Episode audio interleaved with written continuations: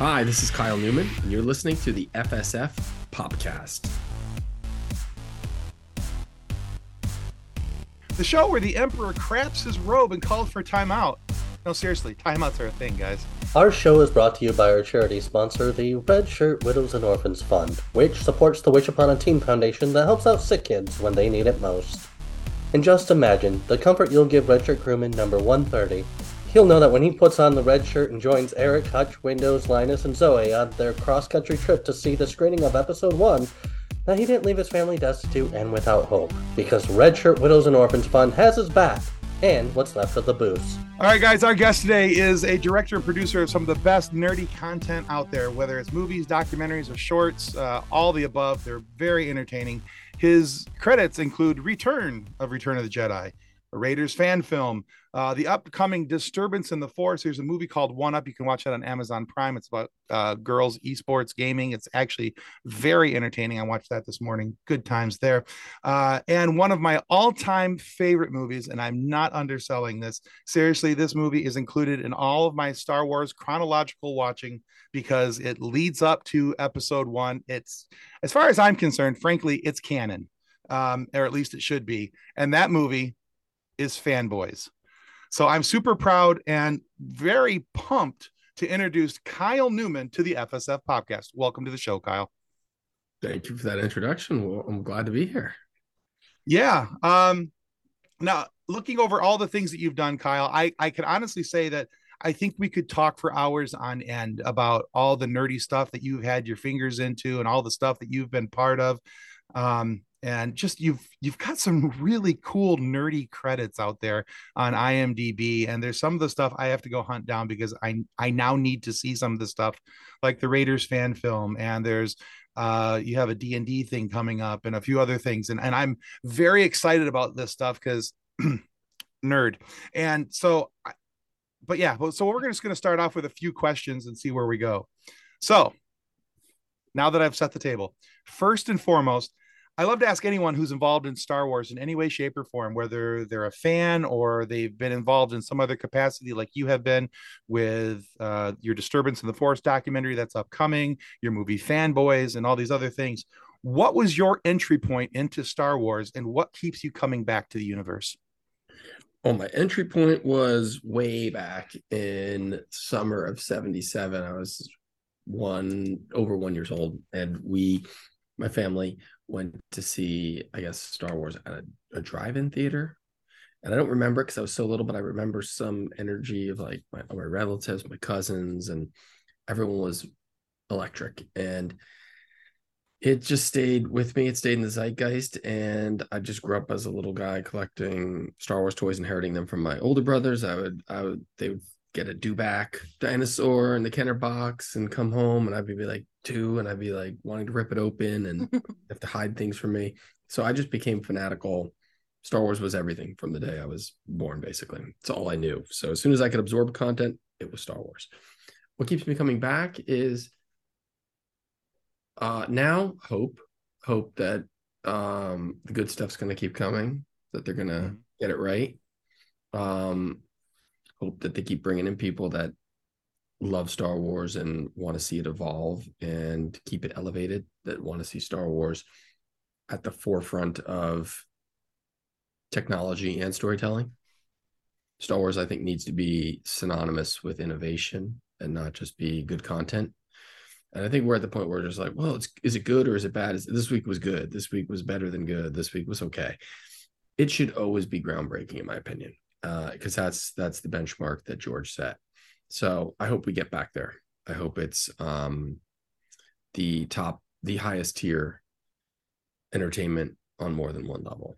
And good Star Wars has depth. You know, it's not just entertaining. It also has depth. It's spiritual. It makes you think. It makes you feel something. And it's fun. And it's intense. And it taps into something dark. So that's why I think you keep coming back, because when it's done right, Star Wars has everything. I agree. I couldn't agree more, honestly. And everything you just said there is how I felt about the last series, Andor, and everything that brought to the table.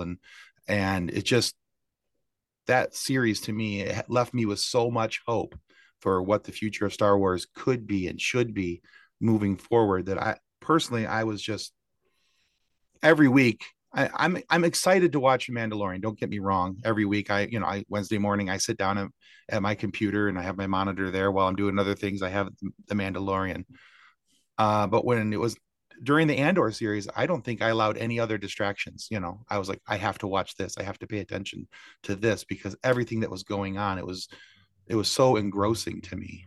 Attention. I mean, it demands your attention, and you have to pay attention to the details. And also, it's got a lot of nuance to it. Mm-hmm. I think because episodes breathe a little more, they are able to imbue it with some more character moments, subtlety. Obviously, it has a darker, maybe more mature tone to it. There's an edge to it as well, which I think is good. Star Wars can have that. I think Star Wars, when done right, can have a little bit of everything. And they can be a little different. Mandalorian's a little different than Bad Batch. It's a little different than Obi-Wan. It's a little different than Clone Wars. It's a little different than Rebels. And it's a little different from, we're getting with Andor. So I think there's room in the spectrum of Star Wars for it. And I thought it was fantastically written. And that's really comes down to, first, the writing. And that was one of the strengths of that show. It was well plotted, and there's really good character development, and there's an unpredictability to it, and periphery characters, periphery with quotes, Mon Mothma and people like that, which really aren't you wouldn't have a whole series just about her, but having subplots about her, storylines as rich as they are, it's amazing. And I love seeing that, getting another look at someplace we think we're familiar with, like Coruscant or political system in the galaxy, and getting all these other extra layers to peel off. That was awesome. How rebellion came to be. Again, these are the things we've always been fascinated about. So getting these deep dives, this is what the series offers. I think is great. I think, there's stuff I loved in Obi-Wan. Mm-hmm.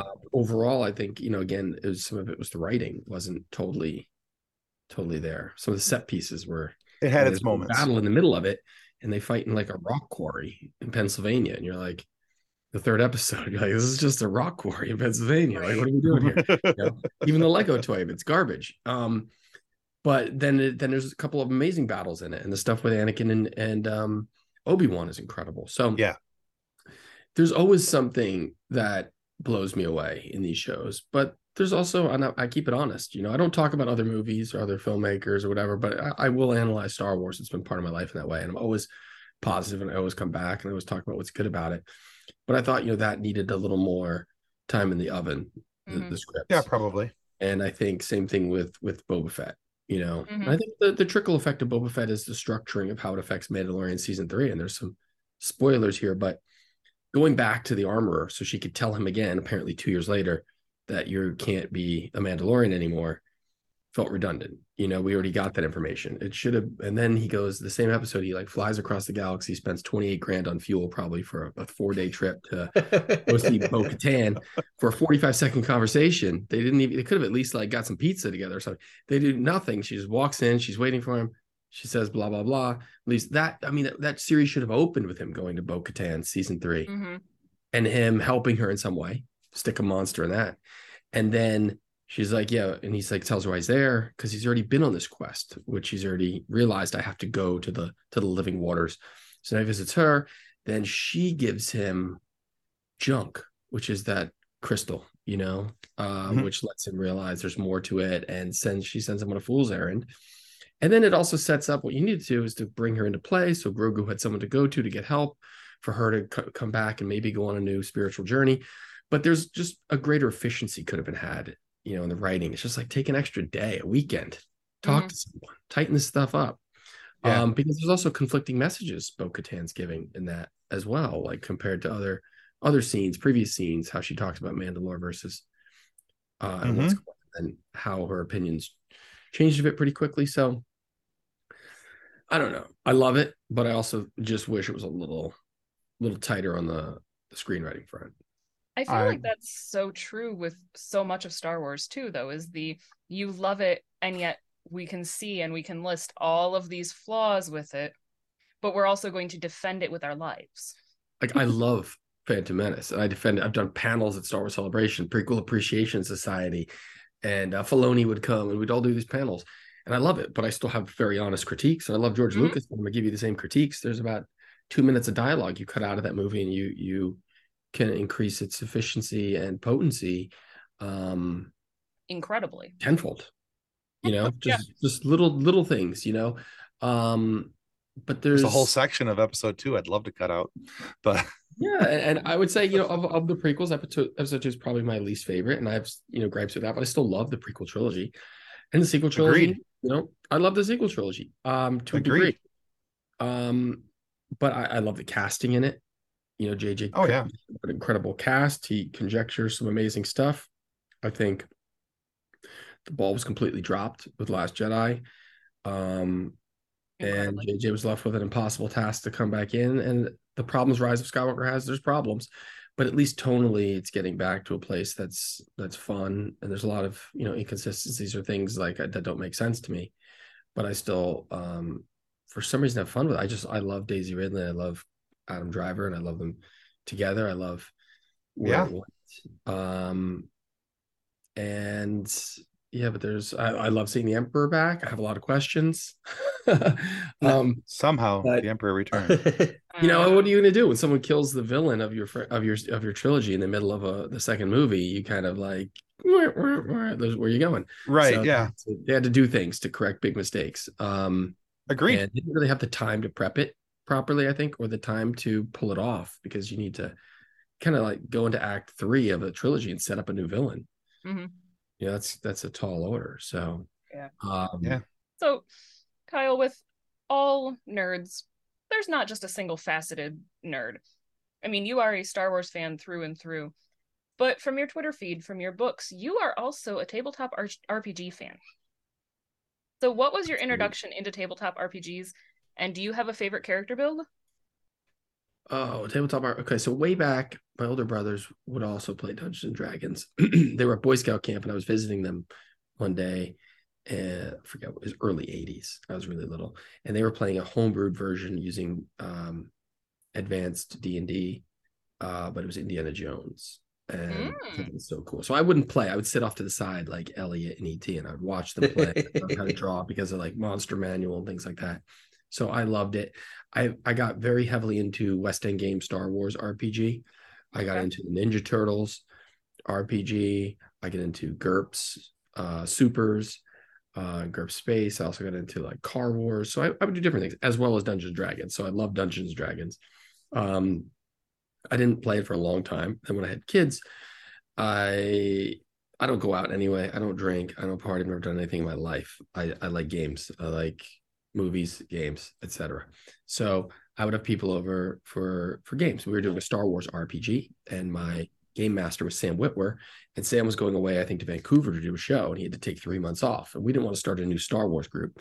So it was early 2015, and there was a new edition of Dungeons & Dragons, so we formed a group and started playing that. We still play that to this day, so it's been going almost 8 years, our Tuesday night game. And as soon as I was back into D&D, I was like, well, what have I missed? What have I not been doing for the past 18, 20 years? What's been out and about? And I picked up 4th edition, but I didn't really play it, but I flipped through it. I had no one to play with at the time. And so I was kind of aware, but I wanted to know what I'd missed. And there were all these books back in the day, like different Art of Dragon magazine and Art of, you know, Dragonlance and things like that. But there was nothing that had encapsulated the spectrum of what encompassed, you know, D&D and all its various campaign settings. So I was like, I want to make a book about this, which is kind of a crazy idea. And I ended up partnering with Sam Witwer and his brother Michael Witwer and another game historian, John Witwer, John Peterson, and we created a very large coffee table history of D&D book for Wizards of the Coast and for Penguin Random House. And it's as much a history as it is a visual history that kind of takes you from D&D's origins, pre-D&D, up through at that point, it was 2018 up through the middle of 5th edition. And we're actually following it up right now, which will be very soon, announced, a book that's going to pick up where that one left off. It's coming out. So another coffee table book, deep dive into the brand. I also got to do a Dungeons & Dragons the official cookbook. Mm-hmm. Ooh, great. Heroes Feast. And we're going to be playing more in that space too, in a big way. So there's some more things coming on under that title. And that's also big stuff coming this summer and fall. So getting to play in these IPs that I love is awesome because they meant so much to me as a kid. I wish I could do more in the world of Star Wars. I'd love to do a Star Wars cookbook, but not just one that's like, you know, the Wookiee cookie stuff. I want to get into culturally what would these different races really eat? What would happen on these different planets? What's really available to them that would make up their diet? Rather than Gungan's going to eat something different than a trained ocean. Yeah, well, not to make it name gimmicked, but to really get into it. And that's what we did with our first Heroes Feast book. We really got into like what's the difference between a halfling, a dwarf, a gnome, an elf? What are those different traits and the philosophies behind it culturally? They live different. One lives 900 years, one lives 100 years. You know, how you approach food and life and recreation and religion changes because of just how long you live. Where do you live, how close to the equator you live. And I think that'd be fascinating to do something as immersive and deep dive for Star Wars. That would be really cool. I know the Heroes Feast cookbook is actually on my wish list of cookbooks currently, which I think you'll like it. It sounds weird to have a wish list of cookbooks, but it's in there. I'm really proud of it, and the feedback's been great. And if you're into D&D, there's also a lot of lore in there too. So it really lets you get a snapshot of these different playable races. And if you're into I really want to learn about elves, it lets you look at them from a perspective that isn't just combat. So it's pretty cool. I never thought that I would be into themed cookbooks like that until a friend of ours gave us a Skyrim cookbook for our wedding anniversary. And I'm like, oh, this is fantastic. This is great. I never thought that I'd want to make something and pretend that it's Horker loaf, but this is awesome. Yeah, same. I saw one. I was a couple of years ago. I was at a Barnes & Noble's and I saw a World of Warcraft cookbook, and I was like, what is this? You know, there's a thing. This is a thing. You know, and then it cut to a few years later. I'm making a cookbook, and I think it's actually really cool, especially when you're playing an RPG where it's all about immersion and adding a fourth dimension. Experiential quality to it, and you want to feel as much a part of the world. It gives you something else. It triggers another sense beyond just the the mind's eye type of theater of the mind role playing. There's something else that can be put on your table. And look, role playing games, it's just like eating. You get together at a table, it's communal. You talk, you spend a few hours doing it, and if you're gonna role play, why eat Cheetos and Taco Bell? You can eat really good stuff that ties into your campaign, and everyone can bring a different thing. And there's something really fun about it that what do you do for those other 6 nights of the week when it's not your game night too? I like that kind of thing. With Star Wars, I love Star Wars books. I love reading Star Wars art books. I love, going on toy sites and looking what's coming out, looking at all the vintage figures that are going to be unavailable at my local Target and I'll never get. So there's so many aspects beyond just the content we consume. So yeah. Very cool. I'm going to have to get Heroes Feast and do a big Dungeons and Dragons dinner, one of our game nights. That'll be fun. I endorse this. There you go. That would be so much fun. I was thinking you'd do Kashyyyk fried chicken. You have to call it porg, though. Oh, that's right, porg. I knew it was porg. I meant to say porg. She cried porg. I just got chicken on the mind. Porg, barbecue pulled porg, barbecue pulled porg. Oh, that sounds wonderful. Yeah, and Galaxy's Edge. I've been to Galaxy's Edge, and they have some interesting food there. The blue milk is definitely better than the green milk, for numerous reasons. Nice. But yeah, the green milk tastes like armpit sweat. Oh, a little bit of gelatin. Okay, a little bit of gelatin and on ice, and also just it's something out of The Last Jedi. I just don't vibe with it, so I'm not buying it. Huh. There you go. Fair enough. So kind of sticking with the D&D theme, I was scanning through your IMDb and noticed some upcoming projects, and one that caught my attention was the Dungeons and Dragons documentary. Could you share a little bit about that? Yeah, so we've been trying to bring this to life for a few years. Like I said, we did a history book on Dungeons and Dragons and its history, visually, its visual history and its, pop culture history and its business history. And also it'd be fascinating to do a deep dive into this brand. Why something that's so intrinsically analog, like an RPG, pencil and paper RPG, why is it thriving in the digital age? Right now, it's having its biggest moment. There's 50 million players worldwide. There's a huge motion picture, which opens in a couple of weeks. Younger and younger people are playing the game. The barrier of entry, the stigmas on it have been stripped away. Fantasy is back, bigger than ever. You've seen things like Lord of the Rings and Harry Potter and Game of Thrones. Everyone's like, oh, I like fantasy. Oh, I guess I am into this stuff. Like, that's D&D, I guess. Okay. So people are very receptive to it, and the game's having a renaissance. And the 50th anniversary is next year. So we were going to do it as a docuseries and end up getting shaped back into a feature.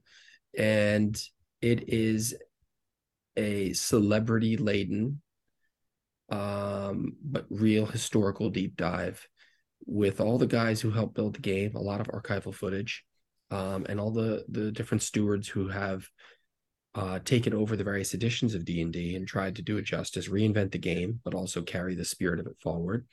And it really tracks the game's inception, what games inspired D&D to become its own original new thing in 1974 when it burst onto the scene, and what are those, large events in history that conspired against it or inspired it to reach new heights. Things like the Satanic Panic in the early 80s, which pervasive in heavy metal music and other things.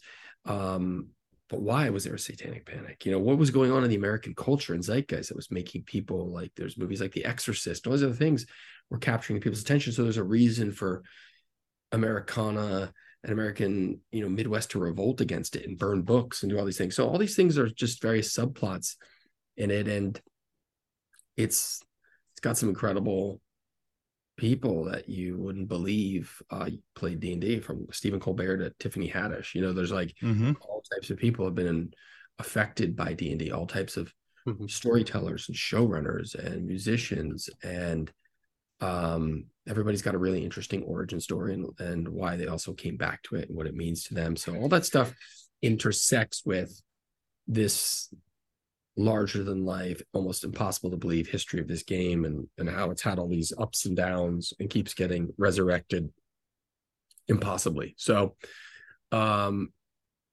it's really cool. It'll be out early next year. I was just looking into it a little, and I'm like, oh, of course Joe's involved in it. Yeah.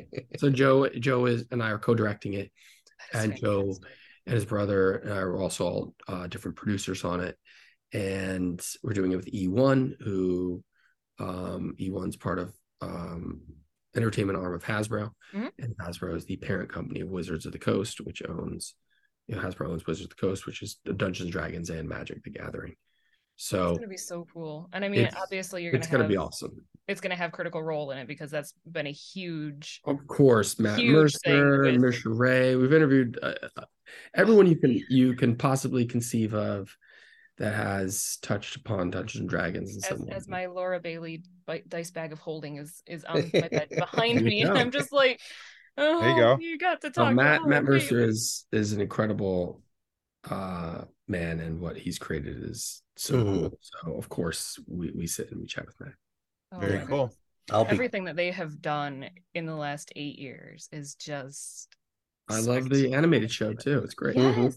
Yes. Yeah. And then going from season 2 of Vox Machina to then being told that there's going to be a Mighty Nein version as well, and I'm like, did that get announced? Really? I'm excited. They announced it just at the end of season 2 of Vox Machina. They announced that they are working on Mighty Nein. That's cool. Which I think is amazing. I'm excited because I'm going over to GaryCon this upcoming week. So, oh, you're going? It's great. Yeah. Awesome. All right, Kyle, let's go from one documentary to another. You sent us a screener for a movie called Disturbance in the Force, which is about the Star Wars holiday special. So thanks for that. That was actually a really fun watch.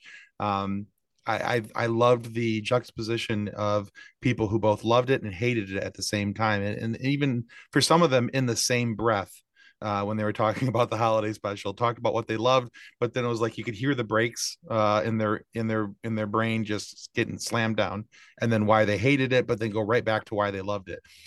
So for those who have yet to see the movie, because that isn't out yet, but who have not seen the Star Wars holiday special, what was the impetus for starting this project, and why should people watch the train wreck that is the Star Wars holiday special? And I put it that way because my favorite quote from the documentary is right at the end, and I can't remember the gentleman's name who said it, and I apologize for that, but I love this. He says, sometimes the magic happens and sometimes it's the Star Wars holiday special. Yes, it's a very good quote. Why did it happen? Well, I think, the two directors, and I'm a producer on it, Jeremy Koons and Steve Kovacs, they started this journey, and they were trying to sit down with everyone who'd ever been involved in the making of it. So there's two directors, one replaced the other. Steve Binder came in and replaced Acosta. And then there's the writers, Lenny Rips, and you've got Bruce Vilanch, and assistant directors, and you've got costume designers and some of the dancers from it, and Lucasfilm liaisons, just different ex-employees, people that were around, part of the Star Wars Lucasfilm, Star Wars Corporation, Lucasfilm, what was going on right there in the late 70s, pre-Empire Strikes Back era. And so they tracked down as many of these people as they could, and they were checking them off, and some pop culture names came up too, people that we felt like, how did it affect them? Guys like Weird Al Yankovic or Kevin Smith or Seth Green.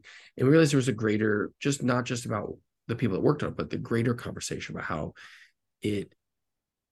how did these people discover it? How did they feel about it? How did it conflict with their brand newfound passion, their adoration of Star Wars in 1977 and 1978? You've got this holiday special on CBS, and clearly it didn't stick with people, and it hasn't aired since. So there's probably a reason. What did people that saw it back then feel like? What were those initial reactions, and how does it stand the test of time?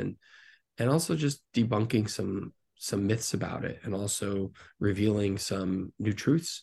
And I think the most important thing was not just to say, the holiday special is bad, dum-dum-dum, there's the joke. Everyone knows right. It's not amazing. But there's some fascinating stuff in it. It's really the how and the why is what's interesting. And it's a very unique slice of time, 1978, where George has his eye firmly set on Empire Strikes Back and getting that film off the ground, investing all his own money into it, and starting his new company and all his other ventures. But he also has to keep Star Wars in the zeitgeist. He has to keep his investment relevant. He has to keep it fresh. He's got to keep people going to the theaters, and the action figures were delayed. So he's got to make sure Star Wars, which is where he has a big slice of the pie, this stuff is selling and it's relevant. And it doesn't mean Star Wars, make sure it wasn't Star Wars with flash and pan. By the time Empire comes back, people have moved on to something else. Like Xanadu. So he's... So he's doing a little too much, He brings on Irvin Kershner to go do Empire, but he's still heavily involved in the writing and the breaking of the story and the prepping of the movie. And this special goes from being like a 1-hour special to a 2-hour variety special. So George has a very big influence on the outset, the initial story, the concept of it, and a Wookiee family. And in some of his earlier writing and things he's mused about, other story sessions, he talked about doing like a very domestic, almost hobbit hole, like step into the Wookiee world, domestic slice of life, Wookiee family. And some of that obviously carries over into this holiday special. But where the train wreck happens is that they plug it into a variety show. And this wasn't something like Star Wars invented the variety show, and Star Wars did this thing, a variety show, and it was so bad, and they invented the format. The format was almost the preeminent format in the late 70s. And people would go market their stuff on these shows, from Donnie and Marie to Bob Hope and Richard Pryor. And all these shows were, you know, Muppet Show, everybody, there was all these type of shows. Right. And of course, Star Wars was then plugged into it and partook in the genre itself by doing its own holiday special. And you have to understand variety TV and late 70s Americana. And that's what we try to bring to the conversation, is an understanding of what was going on there and why did it take this shape and form? And why was Jefferson Starship on it? And why is Diane Carroll on it? And who were the other people that almost got cast? Because they did, this wasn't the intended cast. It wasn't supposed to be correct. Art Carney and B. Arthur. And Harvey Korman. There were bigger, less television-y names that were supposed to be on this show. It didn't all work out. And like I said, change of directors and change of direction and change of format. And it became watered down. It became over budget. It got off the rails. And it really, just look at George, the level of George's involvement, try to get to the bottom of, where he stepped out of the picture and who took over and what their skill sets were. And maybe they were ill-equipped to see this thing through. So it's amazing the recollection that some of these old behind the scenes luminaries had, because they retained a lot of it, and they tell some fascinating stories about set life. And this is back in 1978, It's incredible. And when you think about filmed Star Wars content, this is the second thing that ever came out there. You had the movie, and then you had this, and it birthed Boba Fett. You had an incredible animated sequence. We get into that. And also, why is that on Disney Plus and nothing else? Why do they talk about Life Day and everything from the Lego special to the Mandalorian talks about Life Day? The theme parks have Life Day and Life Day toys, but we won't talk about the holiday special. I remember there's a book years ago, The Star Wars Vault. In the back of it was a CD of Princess Leia, Carrie Fisher singing her closing song. I was like, wait, they put out the song? Like, this is legit? Like, and you get the CD with the song. So it's interesting that some things are taboo and some things are okay. And I think maybe because of time, it's softened George's stance on it. It doesn't seem like he's so adamant against it. I think he's just retired in a lot of ways and doesn't care. So that's something he is just actively on his mind. It's a part of history I'm sure he'd like to forget, but I think it's important in Star Wars history, because the degree to which it was a failure, the degree to which George Lucas, I think it pained him how this turned out, influenced how that George make sure he could steward and shepherd and protect his creation moving forward. And that's why you see George being much more precious and particular about how Star Wars and its characters and its IP could be depicted and used in other content.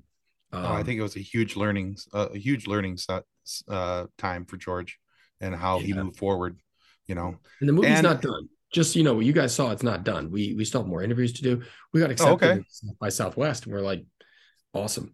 So we cleaned it up, and that's what's there. But that's not the finished movie by any cool. Time. Yeah, excellent. So it's going to get tighter, and there's a few more interviews to do. I mean, it's very close narratively. It is what it is. That's the trajectory of the story, and that's what it's about. And it's not mean in any way. It's not. No, it's a very fun watch. There's something. I love seeing guys like Bob Mackey, the costume designer, come back, and he's still like really proud of his creations and showing off his drawings, and there's just he was very excited to talk about his stuff for sure. Yeah, it's great, and no one else is giving them the spotlight to do so. And I think to really understand Star Wars, the full scope of the brand, especially in its nascent days, you do have to talk about this. And it's great having a guy like J.W. Rinsler.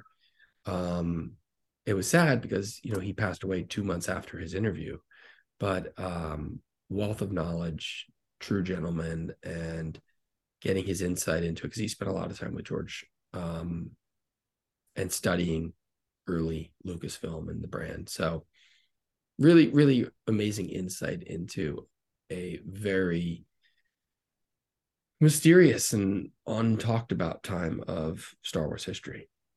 Yeah, very good. Very true. In addition to all of your feature films and your incredibly nerdy things that you've done, you also direct music videos for some big names like Taylor Swift and Lana Del Rey, which I thought was pretty cool. Yes, and thank you. Yeah, I love music video format. I got to work with Taylor Swift. I did also did her 1989 tour. I did some stuff with her for that. I'm working at these crazy huge stadium formats. I got to do some stuff with Lana Del Rey, which was awesome. I just did, I finished another video for my fiance, and I did one for her this past summer, and Katy Perry was in that one. So I've gotten to work with some cool people in the world of music, and I love it if I can, if I know the artist. I love it if I can do something that's more personal or special, and it's not just like some random pitch. Like, here's a bunch of visuals, and they're like, "That's cool, that's snazzy, let's go." Like, it's not. That's not really for me. But I do love that it's so different than a documentary. I do love that it's so different than a feature film. Mm-hmm. It's a totally different type of muscle to flex. It's totally different than when I'm writing books. So strangely, I guess I get into a lot of different formats. You know, I guess I'm doing everything from cookbooks to Taylor Swift videos. So. But that is so cool. That is such a cool variety of things to do. It is. Yes, I get to do things I like, and it's different all the time. And I couldn't be more thankful. But it is a struggle.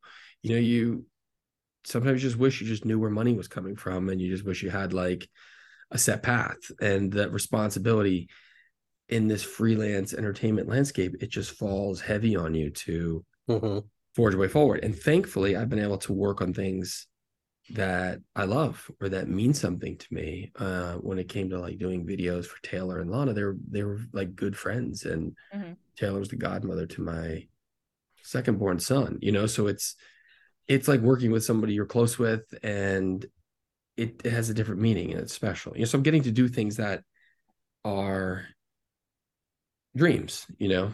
So yeah.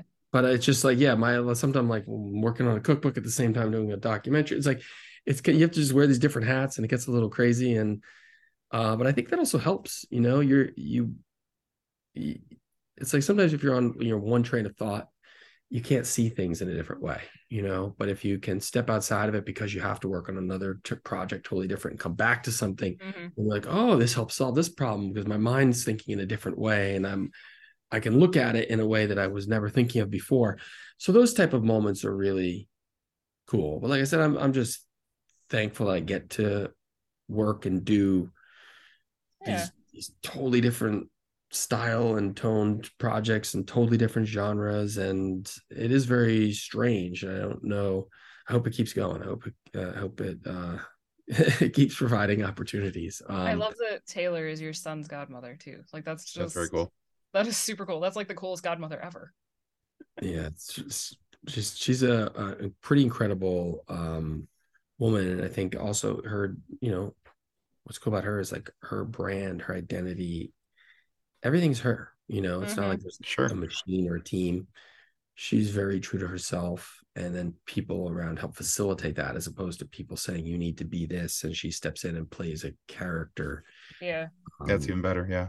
Yeah, I think there's something that's you're really truly seeing her and her tastes come through in her music and the way she presents herself, which is, I think, kind of rare. It feels like a lot of musicians are karaoke. You know, there's like someone you're not wrong songs, and someone else is dressing them, and someone else is telling them this is what looks good, and it's like a machine, and that's fine. But there's something more authentic about her. As fellow nerds, we like to hear origin stories. And as the hero of our origin story, or the hero of our story, we would like to hear your origin story. Like, what were your influences that inspired you to become a director? And what is your directorship origin story? Okay, so I watched a lot of movies, a lot of stuff that we all probably grew up on. It wasn't like my parents were showing me European art films or Japanese cinema. There was a lot of, my dad liked a lot of like outlaw Josie Wales and Clint Eastwood movies and Death Wish, and he would watch Westerns, nice. And he would watch, you know, John Wayne and stuff like that. And so he liked serials and Westerns. So that was around in the house. We also would watch a lot of, you know, Star Wars and E.T., Jaws, Goonies. My little brother and I had some older brothers, so I got some of their influence. And then the stuff that we kind of grew up with. And my mom would let us stay home from school sometimes, and we just watch Aliens or Empire Strikes Back or, you know, Last Crusade or Ice Pirates or whatever, you know. And oh, that's a good one. I remember just those days meant staying home from school every like month or so, watching movies. It was better than, I remember those days more than what I didn't see at school, you know? Mm-hmm. And so I was fascinated by movies, and I began to realize that, you know, that's a career. I was a pretty good fine artist. Like I could draw and paint, but I didn't want to sit in a studio. So I didn't really have the capacity and to make movies per se, like where I was in New Jersey growing up, there's no one else interested in it. And I did some stop motion animation stuff, but I didn't really have like lots of gear and casts to work with. And, you know, it just seemed daunting. So I would storyboard movies I wanted to make or scenes or things like that, or I would make models for movies that I wouldn't make. And then sometimes do some stop motion. And, but I guess around 14 or 15, I was like, I want to be a filmmaker. You know, I just wanted to go to college for it. And I just started gearing myself towards getting into college to go to film school. I ended up going to NYU, which was awesome. I won a Coca-Cola Refreshing Filmmakers Award. They did this inaugural competition. I won that. And the short film I did ended up on like 20,000 screens one summer. And wow. That helped me get me noticed, and I was still in school. And I also wanted, before I graduated, I won the Martin Scorsese Award at NYU, which was another amazing thing. So just off short films I was doing. So I felt like I could step into the bigger world. And, you know, I struggled for a few years after trying to like write stuff. I got some different writing jobs, but I didn't have like a feature. And then the first feature I got was I took over for another director. It was 4 days into production. It was a remake of a modern day telling of a Sleepy Hollow story. And it was starring Nick Carter for the Backstreet Boys, Kaylee Cuoco, and Judge Reinhold, and Eileen Brennan, who, you know, of Clue fame, Academy Award nominated actress. So I stepped into this thing. Stacy Keach was in it. I was like, what am I doing here? And it was a train wreck. And I didn't read the script. I didn't know the cast. I didn't know any of the crew. And I just stepped on set one morning after reading the script earlier that morning. Not even reading the script. I read 2 scenes. I was like, sure, I'll do it. I want to work, you know? So I get to set, and it was like worse than an Ed Wood film. It was horrible. It was horrible. And I went behind a shed crying. I was like, oh my God, what am I doing here? This movie's awful. And I didn't even know what the story is like. And here I am in charge. People ask me questions. I felt like the biggest fraud. And I survived it. We finished it. And, you know, it was a tremendous learning experience. And then just Fanboys was next. And every experience has been so different. Every time you think it can't get worse than this. Oh my God, I just worked with the Weinsteins. Can't get worse than this. You know, there's another curveball, but there's also something amazing. You know, when I did Barely Lethal, it's with Haley Steinfeld and Sophie Turner from Game of Thrones and Jessica Alba and Samuel L. Jackson. So I got to work with Mace Windu, you know, and awesome. I think I convinced him that Mace is not dead, that he should be doing his voice on Rebels and Clone Wars, and that Mace is alive. And I had a great bond with him. And, you know, and previously I got to work with, you know, Ray Park and Carrie Fisher and Billy D. Williams. I got to know Mark Hamill because I was talking about getting him in Fanboys. You know, I got to meet and interact with George and Rick McCallum, and they let me shoot at the ranch. So through all these strange movie experiences, I got to, you know, connect with Star Wars icons, which was cool. And it's just, I feel like the origin story is still happening because you're still, every time you make a movie, you're learning, and then you're done. And you got to start over again, and the business keeps changing, and you got to like, well, now what? Now it's like, I just made this movie One Up, which was an esports movie.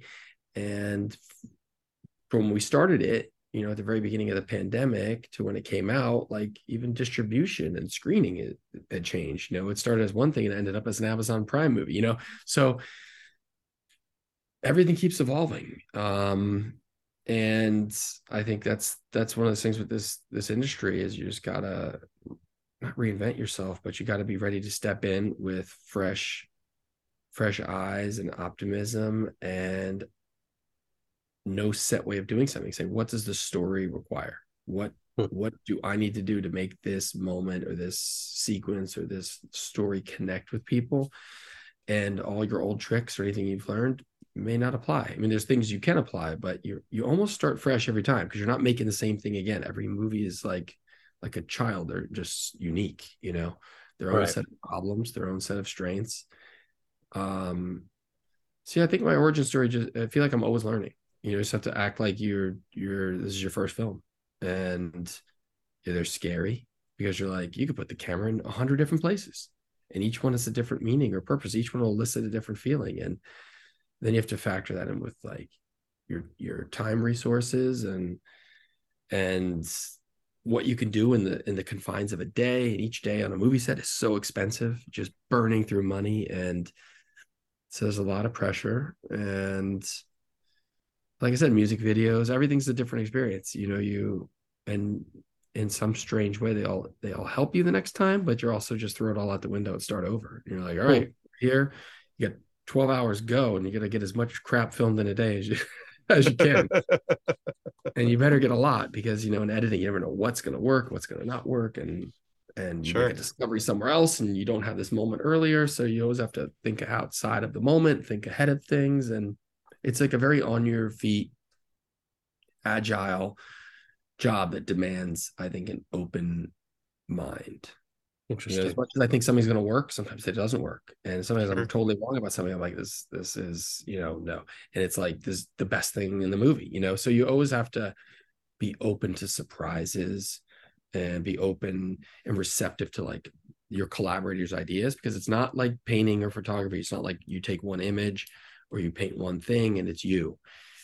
You've got all these other people that are coming to you with their passions and their inspirations, and if you let it hit you and you listen, you're going to find things that elevate, you know, the main thing that we're all trying to do is to make this one story special. Mm-hmm. So it's a lot funnels through a director, you know? Yeah. Excellent. It's like a live action D&D game, but you're making a movie.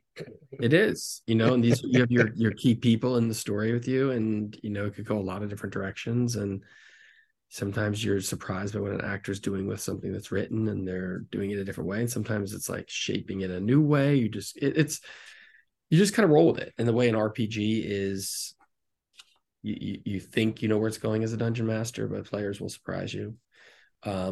It's less random, but there is that element to it. Interesting. Very cool. All right, Kyle, last question. And of course, this has to be about Fanboys, because, Fanboys. So I've already said this. I absolutely love this movie. Thank you so much for making this movie. It means the absolute world to me.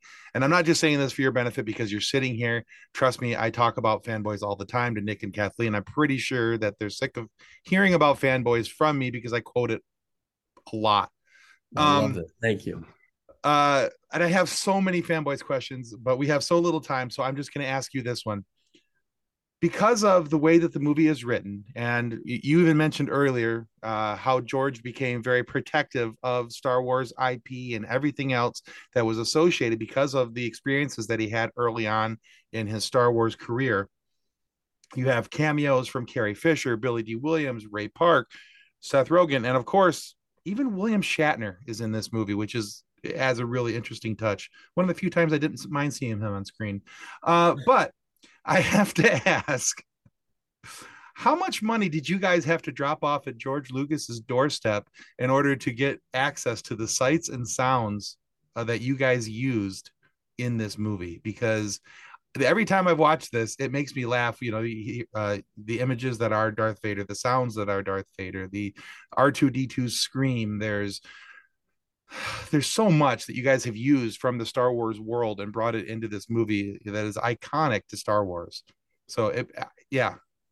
nothing. To my knowledge, we paid them zero. I think they had an affinity for the script. They thought it was great.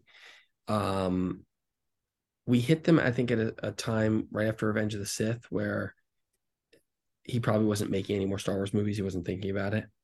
Okay. But again, he was aware that, you know, probably want to do things to keep it alive and relevant.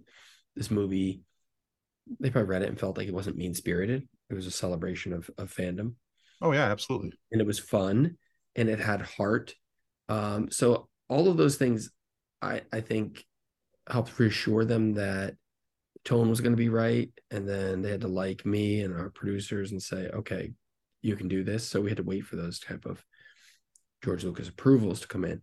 But once we had them, they were super popular. I mean, they would, like, for years, they would advertise, like, just put up clips of fanboys in their booth at Celebration or San Diego Comic-Con, and how cool they let me shoot at the ranch, which was a rare thing. No one ever got to shoot there outside of George's own productions, you know. So we got to do that, which was cool for a day. After we wrapped in New Mexico, we had an extra day of shooting there. I think because they felt like we were genuine fans, we got that type of access and support. It was invaluable because that authenticates the movie in an unprecedented way. Like, even a little clip, like when Carrie Fisher and Chris Marquette have that scene at the hospital where they kiss. Love you.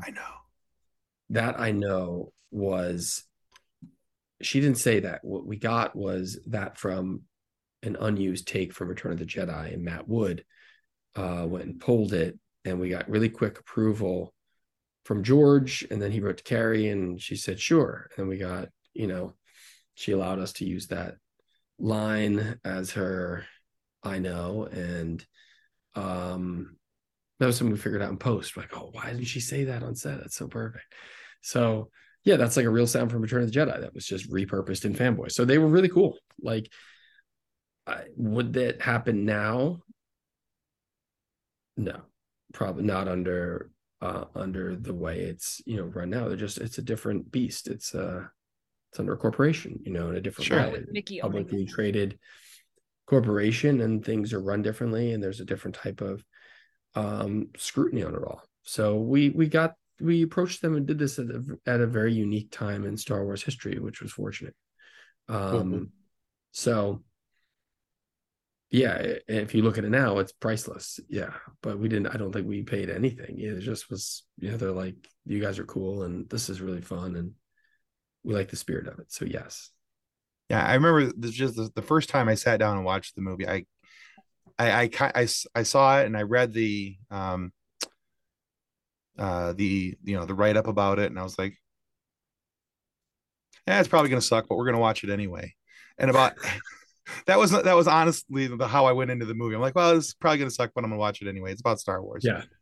So it was like I almost watched it on a dare, and I am so glad that I did watch it, because I found myself laughing out loud at several different parts of the movie. Just the casting in that movie is phenomenal. Each character plays that so well. The scenes are done so well. I just. There's still lines. What's your favorite? So the one that honestly still makes me laugh, and it's just a very small clip. They pull up to a restaurant while they're on their ride, okay, and they're getting tacos, and they all lean up, and they're all four of them wearing stormtrooper helmets in the booths, and they scare the girl behind the counter. I laugh every single time. That, and when they're at Riverside, Iowa, for the birthplace of James T. Kirk, the line about well, that doesn't look anything like Khan. Thank you for noticing the whores at Viacom. That one kills me. Do you want to know the story behind that one? Yes, please. Originally, about 9 days before production started, we had this agreement with Viacom to use Star Trek. We're going to really use Trek. And they pulled out. So then we rewrote it. I was like, screw Viacom and screw Trek. That's just what it is, you know. So we like drew attention to the fact that they were wearing like B grade ripoff, you know, Trek, and that, you know, the whores at Viacom screw people.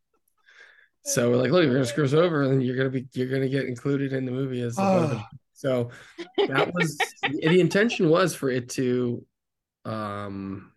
be spot on track, and I like Trek, you know, I like Star Trek, and it would have been cool if it was, but it's cool that it wasn't exactly Trek, you know.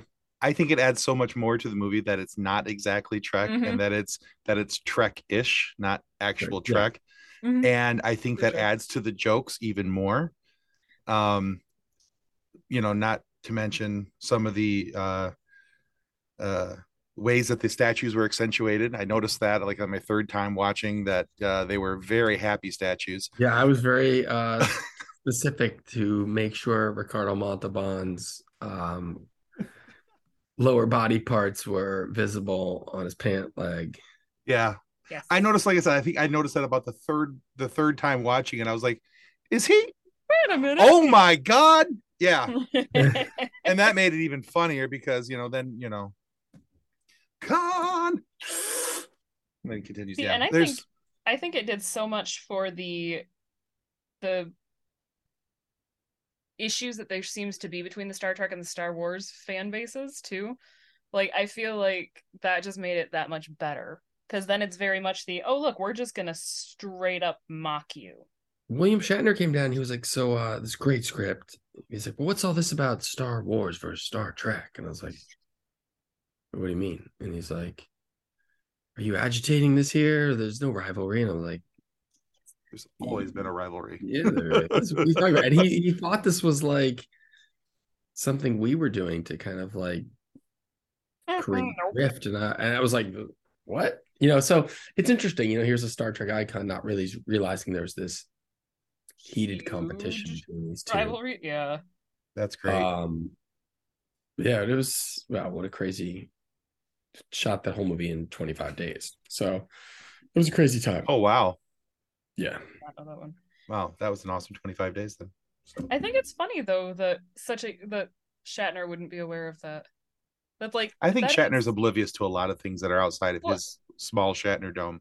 And understand, yeah, but it is like, it is as big as the Michigan-Ohio State rivalry, and then you get Shatner who's just like, oh, that's a thing. Man's immune to sweater yams. Anyway, okay, I could keep going all day. But well, Kyle, thank you so much for being on our show today. Where can our listeners go to find out more about you and your works? Kyle Newman fan page on Facebook, and Kyle_Newman on Twitter, Kyle_Newman Instagram, and I believe it's the holiday special doc is where you can, let me just double check this, you can holiday special doc doc.com is the website for Disturbance in the Force, and we're going to be appearing at festivals coming up, many more in the next few months, especially right around May the 4th. You might see us at some in different parts of America, so I would register there. There's going to be info. You can see the movie early in that way if you see it at a festival. And I would anticipate the film coming. We don't have a set release date or plan yet now, but it'll all be presented soon. Another thing we can talk about, but you know, the fall, like somewhere close to Life Day. Cool. Oh. Well, we will definitely link all of that so that our viewers and our listeners can find what you got coming. You got some cool stuff coming out. Yeah, there's so much we didn't have a chance to talk about. If you go to his IMDb page as well, there's a whole bunch of stuff there. The stuff that you need to, stuff that has been released, stuff that's upcoming. You guys need to go find all that. And so we want to take this opportunity too to remind you that subscribing is the single most important thing that you can do to help make sure that we get more amazing guests like Kyle Newman here today and have these fun things for you guys to listen to and these fun conversations to be part of.